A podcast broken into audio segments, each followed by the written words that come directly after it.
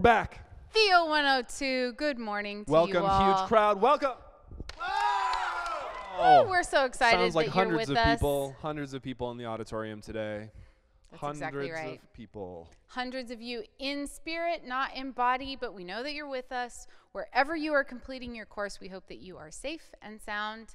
We're excited to be finishing the course with you. We're talking about the life everlasting this week. The life everlasting. We're breaking the last creedal phrase, life everlasting, amen, into two of them, just to kind of have have a wind down here of, of two two weeks of topics. This week, the life everlasting with our special guest lecturer. Indeed, you know him well, Dr. Joseph Clair. We are excited. Dr. Clair is going to be with us. What's something that the students might not know about Dr. Joseph Clair that we could tell them? I don't know. We've been through a lot of rounds of these, and I can't remember what we already said or what I should say that then he would be okay with me saying. Hmm, we know he likes The Bachelor. Probably anything. I, Yeah. I find that to be an incongruous fact about him that he likes The Bachelor. I wonder if he still likes The Bachelor. It was a thing a while Let's ago, but see if he's caught up to this season. Oh, Maybe he'll answer that in his lecture on the life everlasting. Because if there's something that's going to last forever, it's going to be the TV show The Bachelor. the bat just never stops. As no, long as there it's are a car crash that as you long as there are stop. people, it just keeps crashing. how That's many right. Mm-hmm. how many crashes can we have? Let's recite the creed together before we bring them out. Are you ready? I believe, in God, the Father Almighty, creator of heaven and earth. I believe in Jesus Christ, his only Son, our Lord, who was conceived by the Holy Spirit, born of the Virgin Mary, suffered under Pontius Pilate, was crucified, died, and was buried. He descended to the dead. On the third day, he rose again. He ascended into heaven. He is seated at the right hand of the Father, and he will come to judge the living and the dead. I believe in the Holy Spirit, the holy Catholic Church, the communion of saints, the forgiveness of sins, the resurrection of the body, and the life everlasting. Welcome, Dr. Clair. Welcome, Dr. Clair. Welcome, Dr. Clair. Happy Easter to you guys. Uh, I'm not yet at Easter, but it's Easter week, and you'll be catching this on Easter Monday. So, welcome. I have the great honor of, of working with these last couple lines of the Creed this hope, this belief in the resurrection of the body and the life everlasting. And um, I just want to work our way through it today. But I was reminded, both because of this last line in the creed and because of the, the place we're in as a culture, as a world with the coronavirus, about the presence of death. And a story came to mind. When I was in seminary, I was about 24, not much older than you guys. My grandfather passed away, and my grandpa had lived his life in the Bay Area, but my grandma had died, and he had moved cross country um, out to North Carolina. He died sort of mysteriously uh, in a motel outside of Knoxville in the night and um, he passed away suddenly. My dad called me and said, Joe, I really would love for you to go down to the Bay Area with me and uh, pray for your your grandpa before the funeral. So they're going to have his body sent from the East Coast to the West Coast to be buried near my grandma's plot in the Bay Area. Of course, as a dutiful son, said absolutely yes, but with fear and trembling. And as I got to the mortuary, I don't know if any of you have been at a viewing um, before a funeral, but it dawned on me what I was about to do. And there was my grandfather, a handsome man in his best suit, uh, kind of overly make-upped face, totally at rest, at peace there in that box. And I walked forward and I had gotten a little flask of oil um, at the local Christian bookstore, and I was to go up and pray for my grandpa. And as I went up, I kind of hand tremblingly reached forward and made the shape of the cross on his, his hard, cold forehead. And I prayed these words, an ancient burial prayer from the early church that says, As for me, I know that my Redeemer lives, and that at the last he will stand upon the earth. After my awaking, he will raise me up, and in my body I shall see God. I myself shall see, and my eyes behold him who is my friend and not a stranger. That was a turning point for me in my own life of faith when I think I, for the first time, came in contact with what a wild, woolly, beautiful hope we have as Christians. And this Christian hope could be summarized as this this is our eschatological hope. That's the big theological word for our hope for the final things for the end of the story. And it goes like this Christians believe that we can't imagine the life everlasting apart from the resurrection of the body. We can't imagine the life everlasting apart from the resurrection of the body. And this is kind of the hard turning point in the creed for all of us as we think about what we believe. What we've believed up to this point has been about things past, creation, incarnation, or things present, the church and the presence of the Spirit. We're now talking about the future, what we think will happen, what we hope for, expect, anticipate, and long for. It kind of puts the screws to the question of I believe. Do you believe this stuff? Do we believe it? So this morning, I want to walk us through three parts of this Christian hope. First is why do Christians say that we must think of the life everlasting in terms of the resurrection of the body? Why do Christians connect the life everlasting to the resurrection of the body? And second, what do we hope for in this bodily resurrected life everlasting? And then finally, I want to look at how we can make that hope our own. So, first, why do Christians say that we can only conceive of the life everlasting in terms of bodily resurrection? It is a distinctive of the Christian faith. Many religions believe in God, believe in morality, believe in miracles and the supernatural, but it is, as the early Christian author Augustine said, genuine Christian hope is confidence that we will in the resurrection inhabit these very bodies in which we have here toiled in this life but in such a condition that no corruption or clumsiness will be allowed to characterize our flesh, no grief or annoyance to cloud our happiness. He says further that if faith in the resurrection of the body is taken away, all Christian teaching perishes. If the dead do not rise, we have no hope of a future life. But if the dead do rise, there will be a future life. And as Paul says in 1 Corinthians 15, of course, apart from the resurrection of Jesus, we have no hope of the resurrection of the body. But why do Christians take it so seriously and make it so central? I think it works like this. Christians believe that the same God, the one God who is three persons, Father, Son, and Holy Spirit, created the world. We talked about that at the beginning of the year. God the Father Almighty created heaven and earth.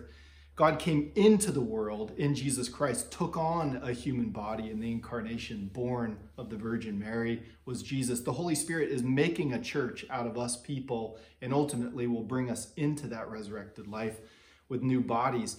That is, you see, there's a continuity there that says God thinks and knows the material world creation is good all the way through. He's going to redeem this thing. It's not created, fallen, trash it, start over, but it is rescue it, redeem it, deliver it from the inside.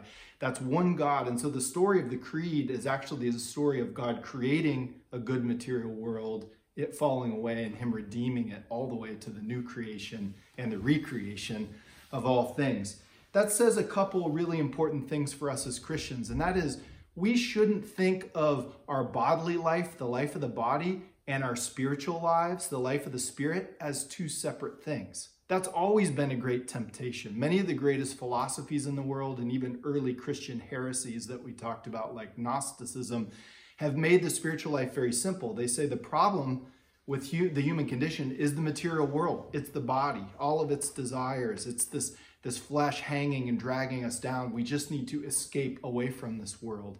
And Christians have always said no to that. There's something holy and good about the created world, even if it's fallen. And our hope as Christians is that God Himself will redeem it. So when we think about everlasting life, we don't think about just the immortality of the soul or the soul jumping out of the body one glad morning flying away, but it is this gritty, gritty hope where we pray and, and wait and long for God to redeem the whole of creation. It's not an escape, it's a rescue mission. And so you and I, um, these early other early Christian authors said, have a natural desire for flourishing, for things going well, for happiness, for bodily comfort, uh, for well-being, but we also have a desire for immortality. And the two desires are connected. And one early Christian author put it this way that in Christ we have a natural instinct to desire flourishing and immortality, and Jesus took on our mortality, endured the death that we fear taught us to despise it that he might bestow on us what we long for. So that's what we that's why we hope as Christians that the life everlasting is a bodily resurrected life. We now turn from why Christians only think of the life everlasting in terms of bodily resurrection to what the life everlasting, the bodily resurrected life everlasting amounts to. And there's three three aspects I want to highlight. One is it's a Jesus-like bodily resurrected life everlasting. Second is it's a spiritual material body that we hope for. And finally, it's a redeemed body. Don't mind my dog in the background trying to get out. First, it's a Jesus-like body that is the one we hope for in the life everlasting. Our hope in a resurrected body, you cannot emphasize that enough, is grounded in Jesus' resurrection. We are totally without any warrant or evidence to think that bodies are raised and, and are everlasting apart what we, from what we glimpsed in Jesus. And yet, mysteriously, what we saw in Jesus' resurrection spoke to our deepest longings. Just like I said a moment ago, we long for happiness, for flourishing, for wholeness, for health, and we long for immortality. We don't like our mortality. We don't like death. We don't like an end. And so it's it satisfies our longing, and yet it's unexpected, unaccounted for. It's a gift. Who could think that bodies are raised from the dead? And so, very, very much in the New Testament, read the last chapters of most of the Gospels, especially John and Luke. It's filled with these post resurrection appearances by Jesus to the surprise of his closest followers. John 20, I just want to highlight for a minute. I encourage you to read it this Easter week, just after Easter. First, he appears to Mary Magdalene just outside the tomb. He's kind of ethereal, but he's very real, very physical. Then he appears to the disciples. The disciples are afraid, doors locked there and Jesus just kind of comes into the room. So he's got like an ability to move through walls, perhaps. But then he appears to doubting Thomas because he wasn't there and didn't think Jesus really did show up after the resurrection. And he shows Thomas the scars, the wounds in his hands and his side, or the scars from the wounds. And then finally, he shows up on the beach making breakfast there in Galilee for his disciples. He seems to be able to eat food like the rest of us, broils fish over a campfire. So we get little glimpses there that Jesus is very physical, yet has super physical or supernatural powers. And Paul, the apostle in 1 Corinthians 15, which is really a center chapter for thinking about this resurrected body, gives us a glimpse into what kind of body Jesus has and what kind of body we can hope for. He says in 1 Corinthians 15, verse 35 and following. He says, Someone asks, How are the dead raised? With what kind of body do they come? He says, Listen, I'm going to tell you a mystery. We're not all going to die, but we will all be changed in a moment, in the twinkling of an eye, at the last trumpet. For the trumpet will sound, the dead will be raised, imperishable, and we will be changed. When this perishable body puts on imperishability, and this mortal body puts on immortality, then the saying that is written will be fulfilled Death has been swallowed up in victory. Where, O death, is your sting? He uses the metaphor in 1 Corinthians 15 of a seed. So he says that right now we have like a physical corporeal body, an animal body is what the technical language there is, but we will be raised in spiritual bodies. But he's keen to highlight there that is not like physical flesh body and then ethereal angel otherworldly body. It's a transformed body. It's a transfigured body. It's a whole body. And he uses the metaphor of a seed growing into something much bigger than itself. And i just grabbed this seed pod from outside. It's from the big leaf maple the oregon maple on our property my favorite tree.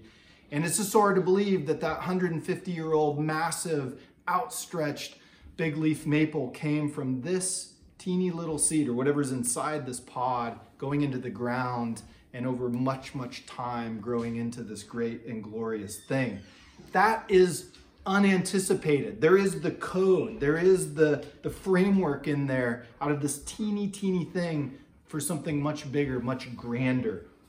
So you get the sense there that almost like the movement from a caterpillar to a butterfly through a chrysalis, there's this metamorphosis that's going to go on. And it's important to emphasize that Paul has in mind that your body now is the seed, is the code, is the framework, is the stuff out of which the transformed spiritual super body comes. And one of my favorite poets, Gerard Manley Hopkins, 19th century British poet, who was also a Jesuit priest, in his poem, That Nature is a Heraclitean Fire and of the Comfort of the Resurrection, he says this But vastness blurs and time beats level. Enough, the resurrection, a heart's clarion. Away, grief's gasping, joyless days, dejection. Across my foundering deck shone a beacon, an eternal flame. Flesh fade, mortal trash fall to the residuary worm, world's wildfire leave but ash. In a flash, at a trumpet crash, I am all at once what Christ is, since he was what I am. And this jack, joke, poor potsherd, patch, matchwood, immortal diamond, is immortal diamond. That's a lot to take in, but I love that last metaphor there, thinking of the movement from coal over time into this precious stone of a diamond. So, what we're hoping for is a resurrected body, a Jesus like body, a body that is a transfigured body that's material but also spiritual, as Paul says, fully transfigured. And finally, it's a redeemed body. And what do I mean by redeemed body? Christians have always thought that our bodies that we will have in the end in heaven will have the same material stuff of this body, but transformed and transfigured, and that that body will be redeemed, which means perfect, perfect, but perfected weakness. And that's what I love about the, the glimpses you get of Jesus' res- resurrected body, that there's still signs of his own suffering in this life for our sins, his own mortality. He's clearly glorified and otherworldly, but there's recognition of who he is, his identity, there's recognition of his suffering. And so imagine a body, not like the bodies we have right now, that are perfectly integrated, perfect health, perfect well being, ease of movement, free from anxiety. There's been speculation from authors throughout the ages that our bodies will be like the form of who we are, us at our ideal peak age of matur- maturity and well being, peak and perfect before the hairs started falling out from my head.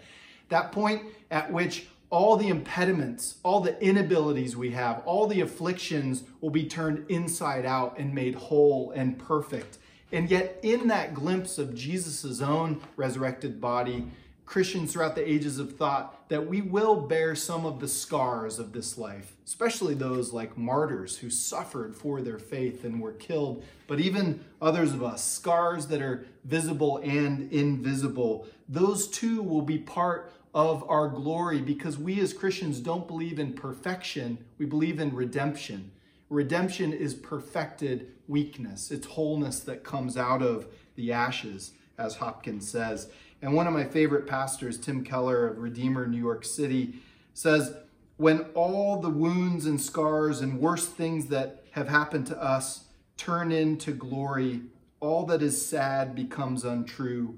All of it will be turned inside out, and you will know joy beyond the walls of the world the joy of your glory will be that much greater for every scar that you bear. So live in the light of the resurrection and the renewal of this world.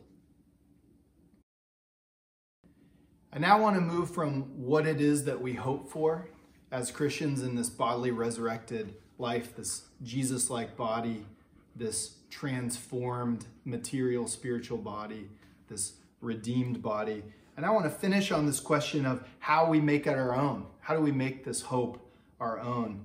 And man, in a lot of ways, I was thinking since the very beginning of the year, I knew that I was going to get to lecture toward the end of the year on this last phrase, this hope of resurrection of the body and the life everlasting. It was kind of mounting up in me, thinking about the whole you know, course that we've been through. I believe in God the Father Almighty, creator of heaven and earth. I believe in Jesus Christ. I believe in the Holy Spirit, the Holy Catholic Church, the communion of saints, the forgiveness of sins, the resurrection of the body, the life everlasting. Boom! What was going to happen at the end? I thought we would be together. I thought I would be shouting up on the stage and lightning would come and many people would come and we'd recite the creed together. And yet here we are, I'm in my house talking to you on my iPhone on a little selfie stick, trying to convey something of the glory of this hope that we have as Christians. But I think in some ways it's perfect. Honestly, it's perfect. Because one of our greatest challenges as Christians, or people who are not yet Christians, is to take this stuff seriously, to have this hope even make a difference. And when else in your time in your life, in my life, have you thought this much about death, about the fragility of life, about our powerlessness in the face of it, about the fears of the economy uh, falling apart, about your future, about whether or not we'll be back together next year at George Fox? I mean, this is the time I'm at my house. We're homeschooling our kids all of a sudden and trying to go to the well, I haven't been helping as much as I should. Trying to go to the grocery store and wipe everything down. It's just a strange time. And I ran across this quote from C.S. Lewis that struck me um, that he wrote this lecture about learning in wartime in World War II. And he says this about death. And I think that it's transferable for where we are in pandemic. He says, What does death, or what does war rather, do to death? It certainly does not make death more frequent. 100% of us die, and the percentage cannot be increased. It puts several deaths earlier, but I hardly suppose that that is what we fear. Certainly, when the moment comes, it'll make little difference how many years we have behind us. Yet, war does do something to death.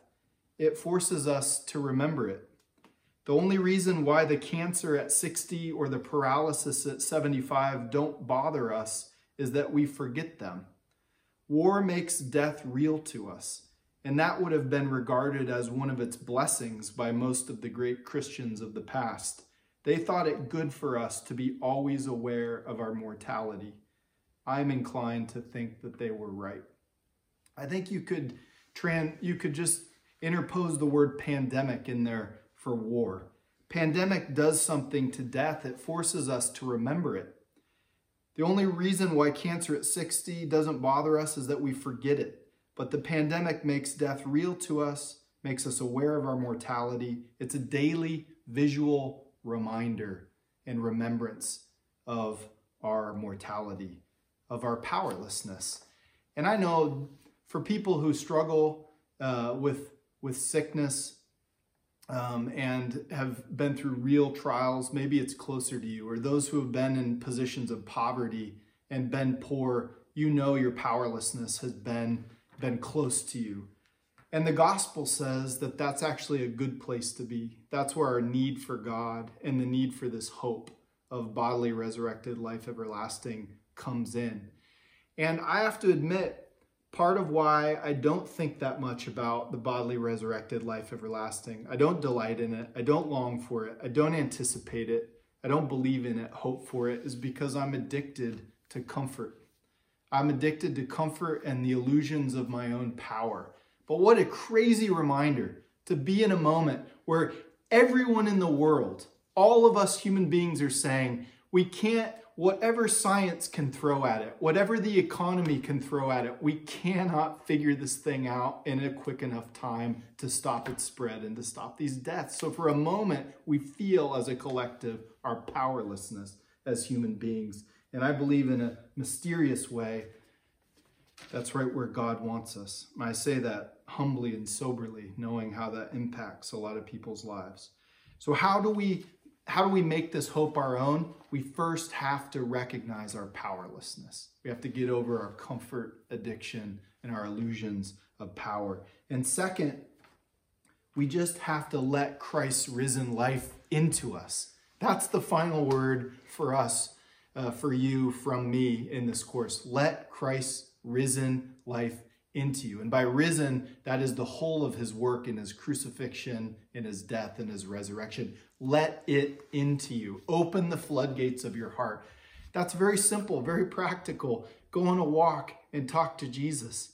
Ask him into your day, into your time in this confusing time. Confess your sins to him. Tell him your fears and anxiety. Tell him your powerlessness and tell them you long for this hope of resurrected bodily resurrected life everlasting. There's been this great story in the Wall Street Journal I read this week of a man in Williamsburg, Brooklyn, who survived a brush with death and had coronavirus or COVID 19. And he's now found out that his blood, because he was able to fight off COVID at death's door, is full of the antibodies uh, that you acquire from beating this sickness. And he's giving as much blood as he possibly can to other patients with COVID 19 so that his antibodies can go into their blood and make a difference in saving their lives. And no, he's not giving his blood to the point of death, but he's giving as much as he possibly can. I thought, what a great visual reminder of where we are with Jesus. This is the great work of the redemp- of the Redeemer, of the mediator, Jesus, between us and God. He came and took on our mortality in a human body. He came and took on our sin at the cross and now, in his risen life and resurrected body, he can infuse and pour into us his risen life, filled with the antibodies for sin and death, our true enemy in this world that we live, in this universe. Let Christ's risen life into you. And finally, get into Christ. This great, this great line from Colossians chapter 3, I just want to finish with this. Paul says to the Colossians, If you have been raised with Christ, seek the things that are above, where Christ is, seated at the right hand of God. Set your mind on things that are above, not on things that are on earth. For you have died, and your life is hidden with Christ in God. When Christ, who is your life, is revealed, then you also will be revealed with him in glory. I love the tense, the tense of that sentence that Paul gives us. If you are a believer in Jesus, if you've opened your heart to him, opened your life, talked to him plainly, invited him into your life, as Dr. Payne said, in faith we are believing in and brought into Christ's death and resurrection. Notice the tense. Paul says, if you have been raised with Christ, raised with Christ then you have already died with Christ and your life is hidden with him in God. And when he is revealed, you also will be revealed with his glory. Notice the, the phrasing there is that we have somehow already mysteriously faced death, the worst that you can possibly think of happening in this time. And truly, it is a scary time. The peak of this virus outbreak is happening coincidingly perfectly with the Christian year when we celebrate Jesus' death on Good Friday and his resurrection on Sunday morning. The peak of our immortality, the peak of our hope for his resurrection life is coinciding with the peak of our powerlessness and our fear and anxiety. So I just want to think about that with you for a minute. For those of us who've called upon Jesus as Lord, made him our Savior, believe in him in our heart, that he was born, that he died for our sins, he's been raised from the dead, and he's in glory. We ourselves are vicariously in Jesus. That's what faith does, it unites us to him. By believing in him, we are united with him, so we don't have death to fear in the same way. We have already been raised with Christ, and therefore need to get our minds out of the grave and get them up to heaven and seek the things that are above. So, Theo, want Two, my final word to you is that this bodily resurrected life everlasting that we hope and long for has been made available to us in a very simple way. It's not a big religious whoop to do. It's not about even having the words of this ancient uh, creed memorized. It's about a simple, open recognition of our need, of our powerlessness, but of the bounty and riches of His love and His resurrected life that is being on offer to us in this season. So thank you so much. Um, we look forward to being together in person before too long. God bless you. Happy Easter.